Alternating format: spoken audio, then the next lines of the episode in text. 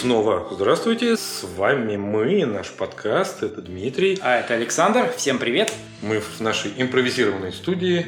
Да, прекрасно. С относительно месте. студийными условиями. Да. Есть магнитофон кометы, можно так назвать. Да, да, да. Главное, чтобы дорожек хватило.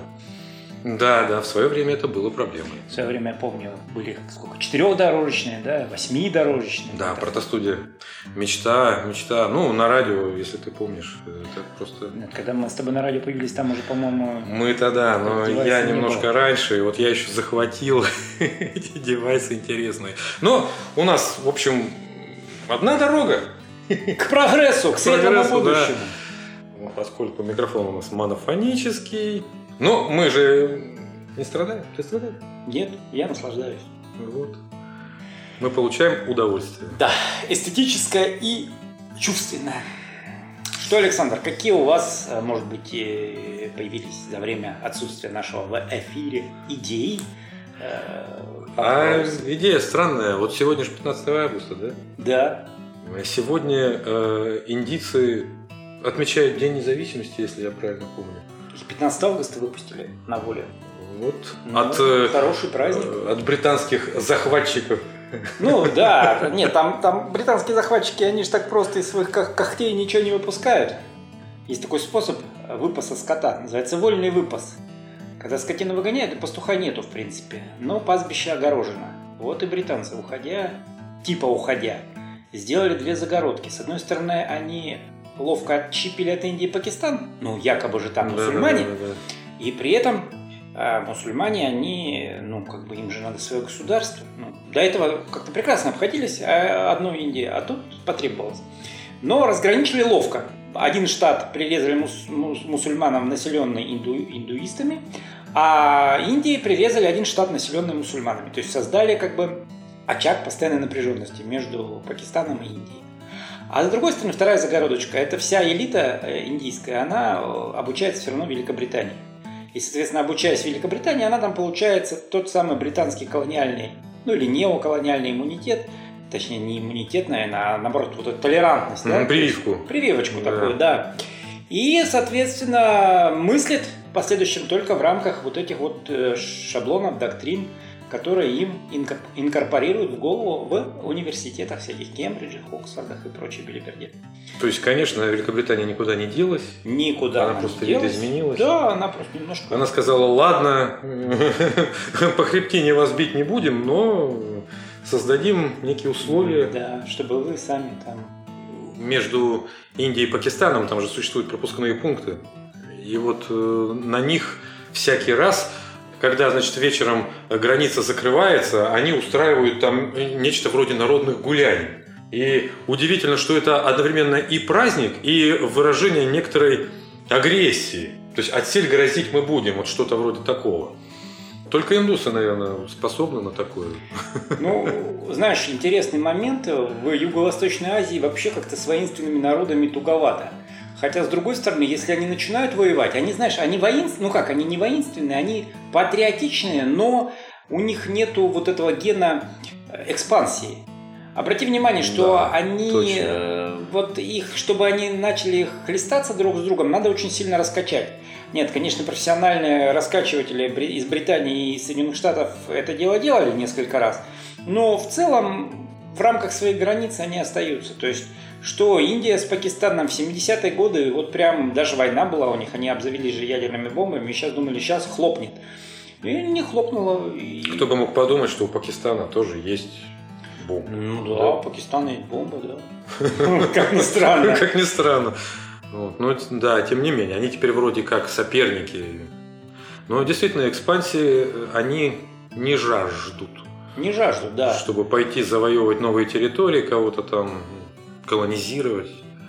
Те же индийцы абсолютно миролюбивые, то есть у них, конечно, есть армия, у них, конечно, есть флот, у них, конечно, военно-воздушные силы, они периодически показывают.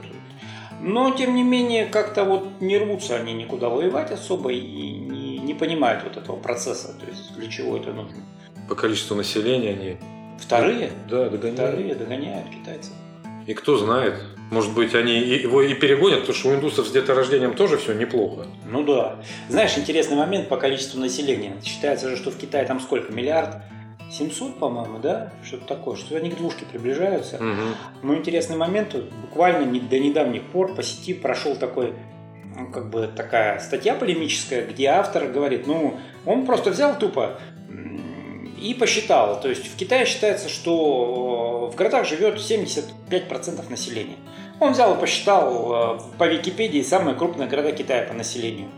И, в общем-то, у него получилось, что население Китая, ну, оно где-то в районе 400-600 миллиардов, э, миллионов, миллиардов, простите, mm-hmm. люди добрые. То есть вот этот, вот этот дутый якобы фейк о том, что, ну, то есть он, он считает, что вот это вот огромное население Китая, это фейк, дутое как бы население. Но самое большое интересное, что он дальше пошел и как бы подвел так к тому, что в мире нас гораздо меньше, чем принято думать. То есть, по его храбрым подсчетам, где-то на районе 2 миллиардов, ну никак не 7 и с копейками. То есть население Китая это лукавая цифра, да, получается? Население всех стран это лукавая цифра. Вот по его, так сказать, выкладкам, потому что, ну, взял открытые источники, просто, ну, просто тупо собрал.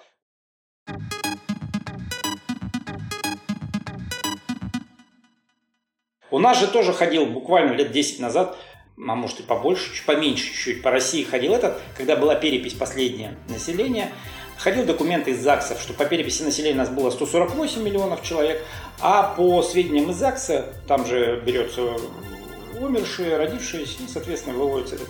А по сведениям из ЗАГСа где-то 86 всего-навсего.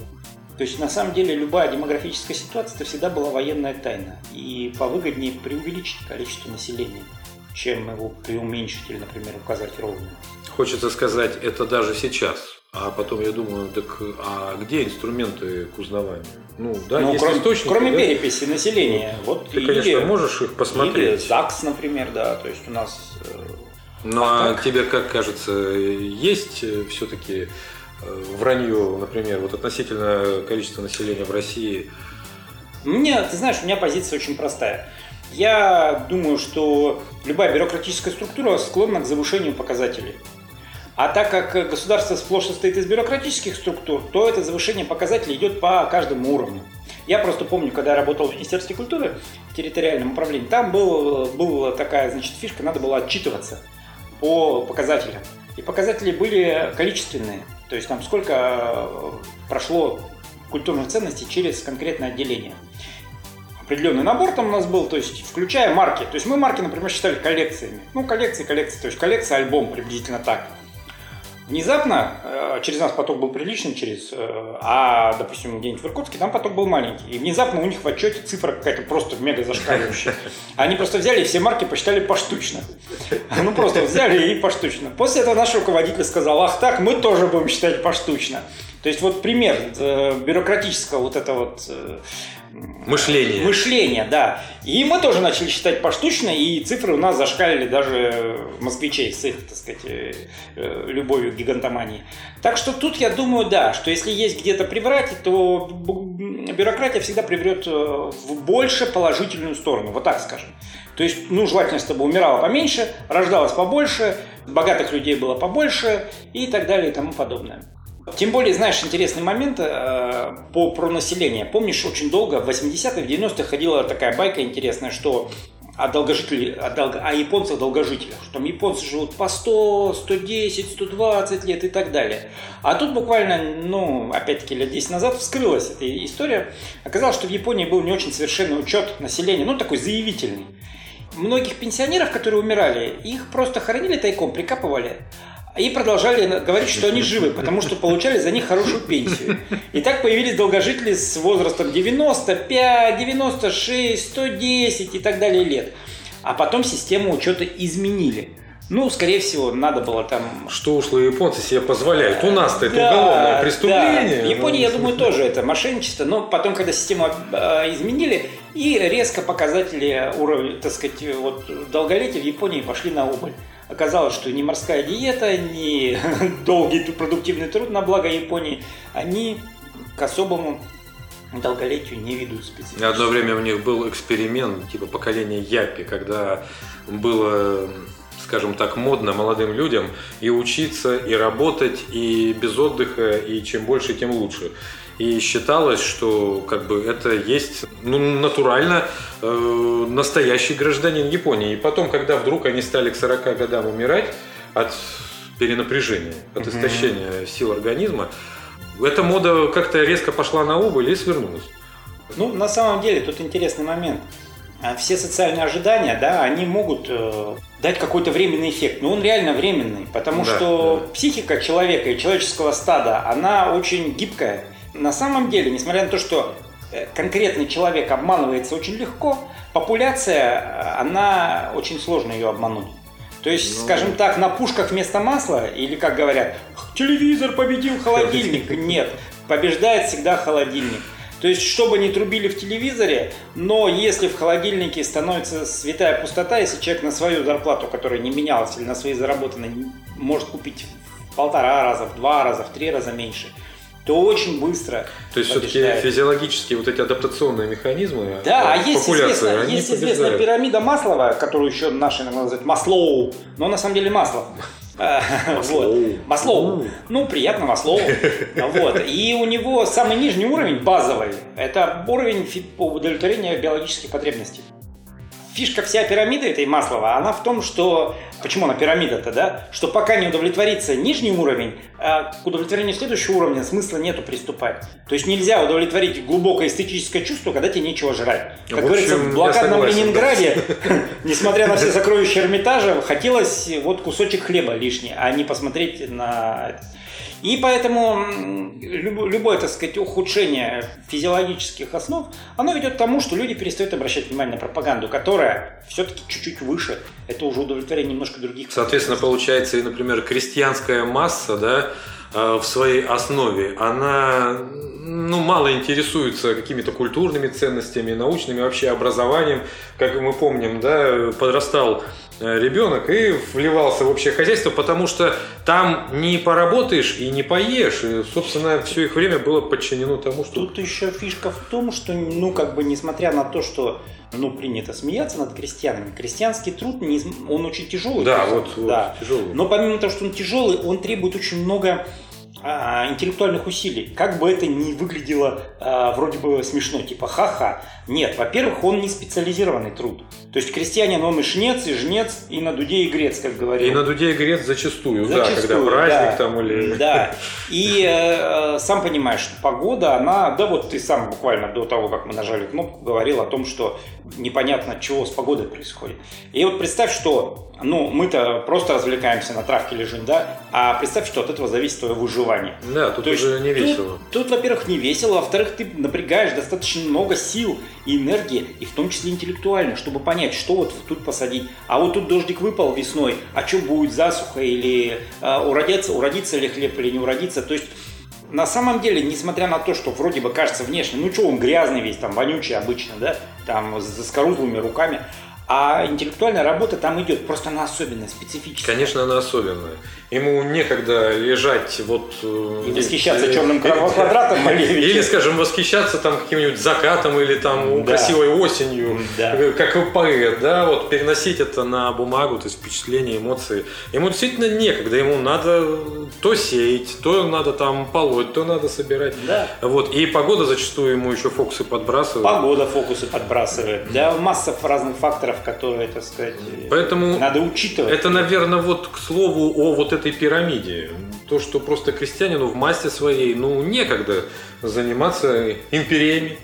Ну, И мы он- сейчас говорим, в общем-то, про крестьянина, скажем так, который начало 20 века. Да, конечно. Нынешний-то Того. модернизированный крестьянин, он, э, но тем не менее, все равно очень большую, а, большую роль играет вот, вот эта интеллектуальная работа, которую мы не привыкли замечать. Ну, в силу того, что мы живем в искусственной среде. Город – это искусственная среда. Да, к сожалению. К счастью. Или к Ну, нет, счастью. Раз знаете, человечество их создает, значит, это кому-то нужно.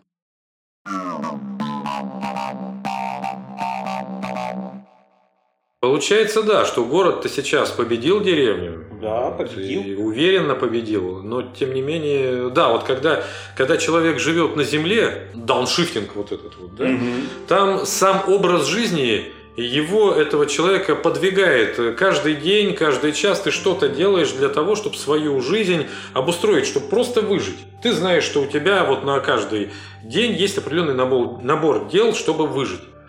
В городе, конечно, ты можешь неделями не выходить из квартиры, если у тебя есть определенные средства, там, да, Ну, вон, вернемся, заказывая по интернету. вернемся к Японии, где такое явление, как хики или хикимори, когда люди запираются в своей комнате и сидят безвылазно абсолютно, им еду из серии под дверь подсовывают, и там сидят годами, десятилетиями, никак не общаясь с внешним миром, то есть где-то в своих, так сказать, глубинах, ну, сейчас глубинах интернета или игры какой-нибудь. А, Вот это пример в сверхурбанизированной Японии. Вообще интересный момент по поводу крестьянина. Крестьянин, он э, на самом деле не очень удобный для любого государственного строя. Ну да. Э, Коммунистам крестьянин не нужен. было. Да, коммунистам крестьянин не нужен, потому что, ну, он нужен, пока кормит. Как только он перестает кормить, он не нужен, потому что он слишком самостоятельный. И он не пролетарий, да, он такой мелкобуржуазный, то есть в этом плане. Он же хозяин, хозяин своих, так сказать, Да, да. или хозяйчик. Его или- как-то вот трудно разбередить на какие-то завиральные идеи. Вот. Да, это раз. Есть что терять, А- опять а, же. Да, а второй момент, а капитализм он не нужен по той простой причине, что, опять же таки, он слишком крепкий и самостоятельный. Другое дело, что в городе, когда происходит полная атомизация, сейчас посмотреть, даже уже разваливаются традиционные классические семьи, просто атомизация идет каждый за себя. То есть, если в природе э, приматы и лю- люди, мы к ним относимся, к приматам, то есть, если стоит нам оказаться в природе, мы тут же начинаем сжаться к друг другу, потому что от э, взаимопомощи зависит выживание очень сильно. Да. В городе этого не требуется, и мы разбежались по углам. По углам разбежались, как тараканы, и друг друга тихо ненавидим. А это капитализму тоже очень выгодно, потому что мы не можем собраться и понять, что, в общем-то, что-то тут не то. А кто это, кто это, кто это вот это все придумывает, кто это все организовывает? Нет времени. Интеллектуальных усилий одного человека не хватит на это. Как только собирается какая-то более-менее могучая кучка, тут же либо она перекупается, либо какими-то репрессиями она загоняется, разгоняется опять до атомарного состояния. В Да. этом смысле Да. борьба с крестьянством это был тренд.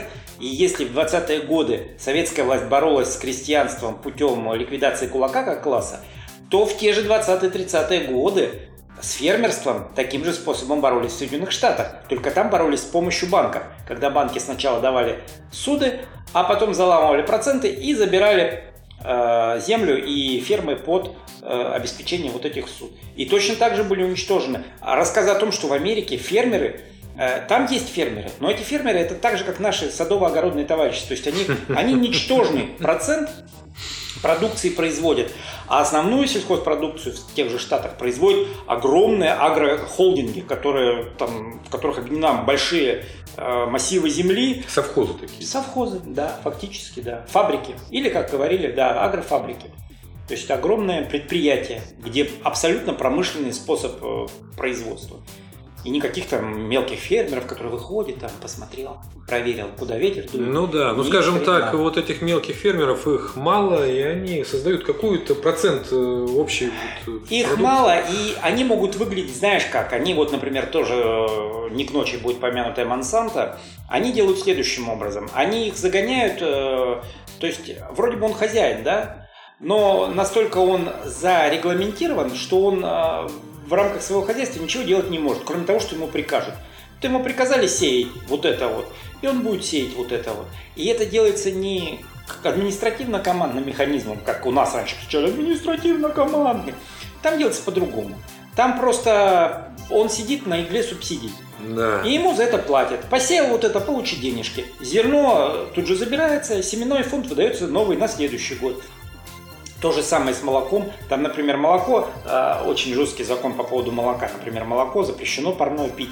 А для телят его подкрашивают черным красителем, чтобы люди не пили. То есть там молоко только пейте пастеризованное, а после 100 тысяч обработок с добавкой этого. Более того, при благословенном Обаме был принят э, закон, по которому запрещено выращивать на приусадебном участке любые продукты вообще. То есть, если ты не фермер официально, ты не можешь вырастить морковку у себя в палисаднике. Э, Не имеешь права, тебя могут посадить в тюрьму или дать большой штраф. Да, вот, вот такая вот интересная. Нам есть куда идти. Ну, мы к этому и стремимся. У нас, же, у нас же, если ты знаешь, был принят замечательный закон, по которому в лесу, если ты взял сухую веточку, то ты ее украл и можешь получить до пяти лет срока. У нас просто мы с этим законодательством особо не касаемся, но мы уверенно, все, все дерьмо, которое льется потоком на Западе, мы уверенно забираем к себе, еще модернизируем лучшим способом, каким это только можно. Делаем еще хлеще. Знаешь, по забористи было это все.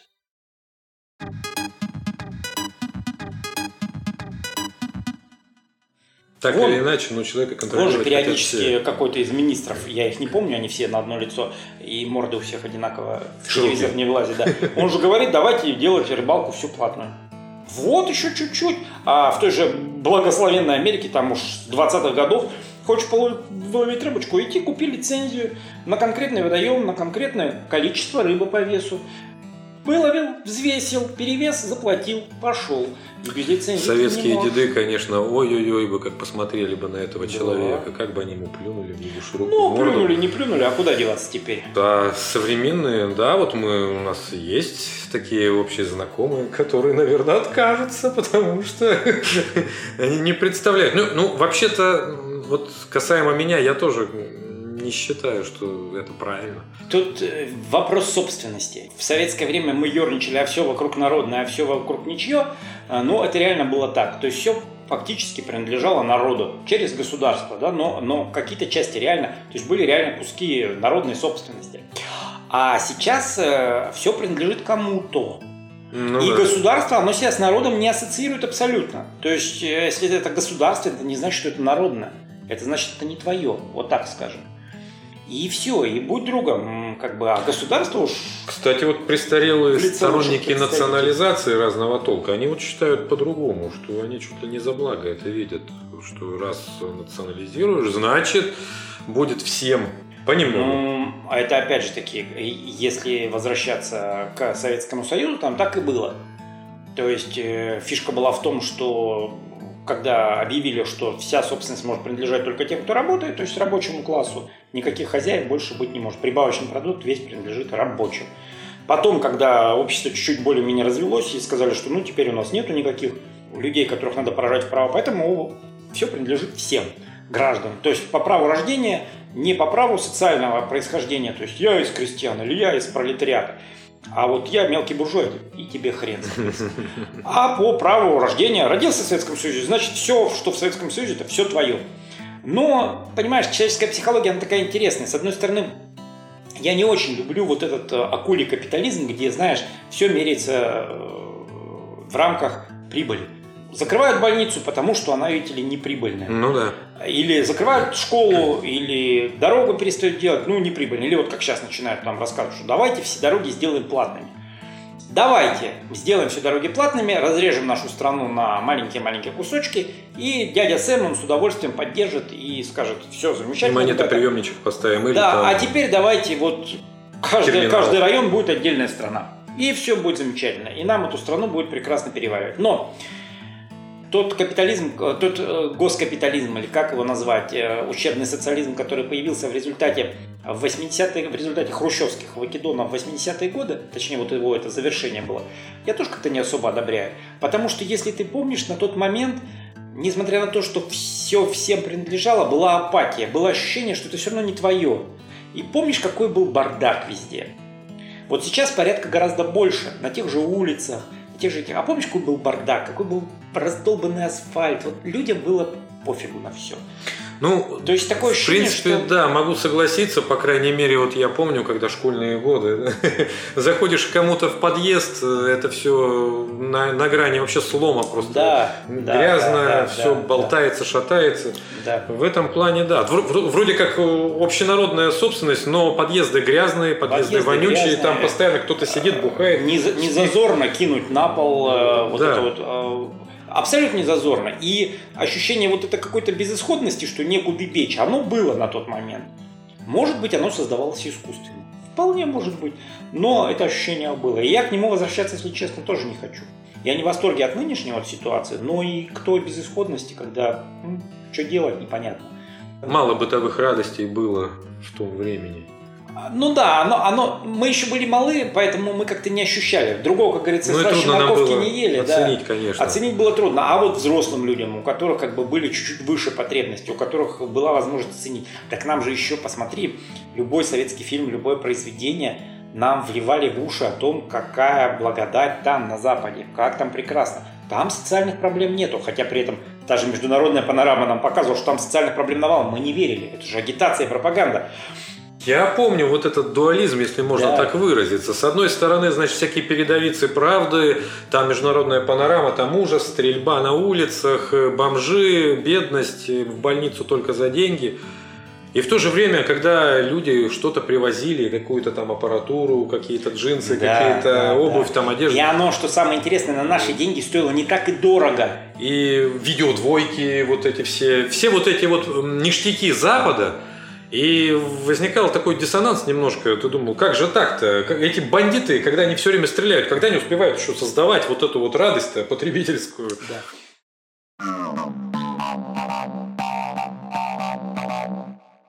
Для меня, например, вот все сомкнулось на прекрасном выражении. В капиталистическом обществе тоже есть дефицит, да? Только там а, у нас был дефицит вещей, а у них дефицит денег. Вот сейчас у нас дефицит денег. То есть у кого-то их очень много, а у кого-то их очень мало. Соответственно, вещей у нас навалом. Дефицита нет. Ну только не каждый купить может. Ну да, Вот. конечно. То есть п- дефицит-то никуда не делся. Просто с дефицита вещей мы перешли на дефицит денег. А, вот и все. Точно такой же, как и на Западе. На Западе, может, тоже бы все это раскупили. Вон, посмотри, как показывают, как они давятся на рождественских распродажах. Прям убивают друг друга. Да, я бы сказал, что это как-то диковато. Вот на это смотреть. Ну да, то есть нам, нам это еще пока диковато. Но я думаю, еще пару поколений. Когда люди там из-за нескольких процентов скидки, да, Да, да. Тем более, что мы э, все уже не первый год живем при так называемом капитализме, мы знаем прекрасно цену этим скидкам, распродажам и прочему, Да, да, да. когда нас и там заманивают или там дисконтными картами какими-то, на- навинтят нам цену, а потом немножечко сбросят, и вроде как мы... Тем не менее, в конкретном выражении человек смотрит и думает, ну, я бы мог купить это вот за такую цену, но сегодня я могу заплатить немножко меньше. Тоже на это постепенно, как подсаживаемся, привыкаем. Если посмотреть фильмы американские там 80-х годов, 90-х, то там банкоматы И- какие-нибудь, и- карты и, и, смотришь прочие уже дела. по-другому, понимаешь, уже многие проблемы, если в Советском Союзе ты смотрел как на сказку, то тут уже понимаешь многие проблемы. Да, Когда он там конечно. за квартиру заплатить не может, и его выкидывают. например, Да, теперь ты думаешь, Или да, он вроде ну, ходит, кругом изобилие, а пожрать не может, потому что у него денег нету. И вот он ходит и как бы... А потом это все случилось у нас, и теперь мы думаем, ну как, как здорово. Ну, здорово, конечно. Теперь вот, э, скажем, торговый центр является э, центром культуры, можно Ну да. не побояться сказать, Да. потому что там э, есть кинотеатры, там есть различные там флешмобы, да, для детей, там для подростков, для людей взрослых, Ну, там всякие кафешки. кафешки, опять-таки, да. презентации, э, иногда музыка какая-то живая даже бывает. То есть э, теперь люди приходят туда в выходные дни и могут э, часами оттуда там раздеваются там в, раздев- в гардеробе и значит ходят и отдыхают. Ну, единственное, что, конечно, папин или мамин э, кошелек, Ну, это само собой. он сильно худеет. без? Сколько говорено уже про казино, да, как они устроены, сказать, темные, без окон, без дверей, хорошо проветриваемые, насыщаются кислородом, и люди там Без теряются. часов. Естественно, без часов. А ты посмотри детские, детские центры. Вот эти вот crazy парки, которые действительно являются crazy парками, ведь это то же самое, только же для самое, детей. да. Только почему-то никто не возмущается, да, что это плохо, что надо их закрыть. Да почему же нет? И ребенок туда попадая, и вот мне знакомые рассказывают, что в принципе с ребенком там оказываться опасно, потому что реально деньги просто вот улетают Да. быстро. Он начинает капризничать, он теряет ощущение времени и реальности. То ему надо попробовать и вот это, и вот это, и тут покататься, и здесь пострелять. Потребительский рай, да? Да, воспитываем идеального потребителя, как и завещал. Ливанов. Так что да, Вот у нас интересно сегодня такое вводное в политэкономию, что ли? да, может, немножко мрачно, но что поделать, не всегда же быть нам оптимистами. Нифига не мрачно. Реалистами. Это же реализм, да. Все же это видят. Вон, пожалуйста, выйди на улицу, зайди в торговый центр, увидишь то, о чем говорим мы. Это, это правда. Нет, ты знаешь, интересно, но мы-то с тобой сидим, а вот у меня почему-то такая мысль была, когда ты говоришь, а ты пересказываешь это людям, да, а для некоторых людей они с этим родились уже. уже Александр выросло поколение, Да. которое с этим родились. Для Да. них другого мира нету. Для них вот этот вот тот же Советский Союз это какая-то сказочная страна. Как из анекдота про Вовочку, помните? Всё- Знаменитого. Ну, анекдот я не помню, но ты говоришь все верно, действительно сказочная страна. Да. А про Вовочку много анекдотов. можно Там про помнить. Вовочку просто есть анекдоты. Учительница спрашивает, э, там, допустим, третьеклассников, расскажите о Советском Союзе. Анечка встает. В Советском Союзе прекрасные светлые школы. Там э, Вася встает, например, говорит, в Советском Союзе отличные больницы, где вас лечат бесплатно. Ну, там еще Машенька, например. В Советском Союзе замечательные люди, которые тебе улыбаются. Это. И тут Вовочка зарыдал на последней партии. Там Марья Ивановна говорит, Вовочка, что с тобой? Хочу в Советский Союз! Точно. Кстати, да, вот он такой популярный анекдот. А вот мне тут пришла вот реальная история в голову. Знакомая у меня есть, а у нее племянники младшего школьного возраста. И она им как-то стала рассказывать, э, там у них бабка недавно умерла, и она стала рассказывать про бабку, про ее военные трудные вот там детство, как она познакомилась с дедом, как дед воевал, потом пришел с фронта, все такое. И вот она говорит, ну а как вот дед, он значит все время, э, ну, менял дислокацию, писать ему было сложно. И тут племянник говорит, а что, по WhatsApp нельзя было что ли написать? И она испытала такой легкий Когнитивный когнитивный диссонанс. диссонанс, потому что э, человек действительно серьезно об этом спрашивает, а ему не вдомек, она говорит, не было WhatsApp, а он понять не может, как это так, потому что да, он для него это уже вот реальность. Нам это смешно, но ребенку Нет, ребенок на полном серьезе Да, спрашивает. 9 лет. Это, Это как, знаешь, слово вполне- планшет, да? Заправлены в планшеты космические, космические карты. карты. Совершенно как бы... То есть, в принципе, все правильно, но совершенно другое значение. То есть Google Земля, да. Да, и- То есть надо петь-то не заправлены тогда, а загружены в планшеты космические карты. Вот такие несоответствия, и их много. И приходится отвечать все время на вопросы подрастающего поколения, и всякий И- раз они ставят нас в тупик. И это надо делать. И тогда, сейчас скажу такую пафосную вещь, тогда не будет перерыва между поколениями. Главное, это чтобы была преемственность. Да. Да, это правда. Нет, ну вопросы они все равно будут задавать, это естественно. Естественно, как без этого. Вот, но ты прав, отвечать на них надо не лениться, потому что тогда, может быть, ну и они, когда вырастут, соответственно, будут также поступать. А преемственность поколений, как мы знаем, это важно. Не надо отрывать, а то потом где-нибудь там на телешоу плачут, что кого же мы воспитали, что же это такое. Так да, господа, э, это ваших рук дело. Да. Ваших. Ну, Закончим на этом. да, пожалуй, чтобы не скатываться в Мо- мрачность. Морализаторство и мрачность. До следующего раза. Да. Всем пока.